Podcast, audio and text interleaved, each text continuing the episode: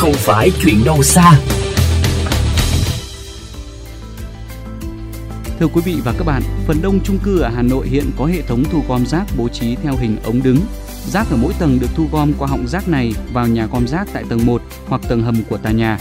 Bất kể lúc nào người dân cũng có thể mang rác ra vứt trôi theo đường ống. Nhưng sự tiện lợi này cũng khiến nhiều gia đình phải khổ sở bởi mất vệ sinh, nồng nặc mùi xú uế. Nhà gần phòng gom rác, một cư dân ở tòa CT8 chung cư Đại Thanh, Thanh Trì cho biết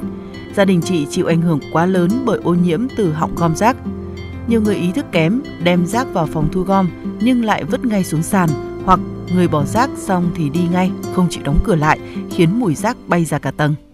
nó sẽ gây ảnh hưởng chung cho tất cả mọi người ở trong một cái tầng chung cư đấy thứ nhất là nó vừa mùi hôi này rồi ruồi bọ nhặng này còn chưa kể là rác thì đã có quy định là mình phải bỏ vào đúng nơi quy định rồi nhưng mà khi mà họ không để vào đúng nơi quy định thì người dọn rác người ta không ném những cái rác này đi cho mình và như thế thì nó rất là ảnh hưởng đến cái sinh hoạt và hoạt động chung của tầng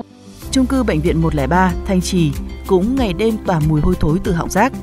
Chị Nguyễn Thị Thảo, cư dân tại đây cho biết, do quá khó chịu vì mùi rác hôi thối, cả tầng phải góp tiền làm thêm cửa ngăn mùi phòng rác. Tuy nhiên, khu chứa rác ở hầm gửi xe thì lúc nào cũng bốc mùi, khiến người dân khó chịu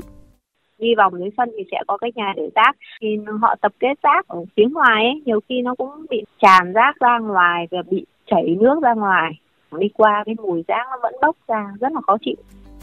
Dù ở trên tầng 21 thế nhưng mùi rác vẫn là nỗi ám ảnh lớn của gia đình anh Hoàng Duy và nhiều hộ dân ở chung cư 536 Minh Khai, quận Hai Bà Trưng. Theo anh Duy, ống xả rác đã bốc mùi mà cửa nhà rác thì không kín nên mùi hôi thối bay khắp nơi, thậm chí sộc vào các căn hộ gần họng chứa rác. Vừa rồi có những giai đoạn mà bị ùn ứ khi mà công ty môi trường đô thị chưa vào thu gom rác thải thì rác được tập kết tập trung ở những họng rác thậm chí có đến hai ba ngày nó gây mùi rất là hôi rất là khó chịu thậm chí là đón con về nhà nhưng không dám về nhà vì mùi rất là nặng theo anh Nguyễn Quốc Tuấn, trưởng ban quản trị chung cư 16B Nguyễn Thái Học Hà Đông, khổ nhất là khi có hộ gia đình nào vứt rác quá kích thước vào họng rác gây tình trạng ùn tắc rác từ tầng 1 lên các tầng trên. Nếu không kịp thời phát hiện thì rác thải ứ động vài ngày, khiến mùi hôi thối bốc lên nồng nặc bao phủ khắp nơi. Hiện ban quản lý các khu chung cư đều đã xây dựng quy chế hướng dẫn cư dân bỏ rác đúng nơi quy định, có trách nhiệm làm sạch rác thải vương vãi. Tuy nhiên vì nhiều lý do mà những quy định chưa được thực hiện nghiêm túc.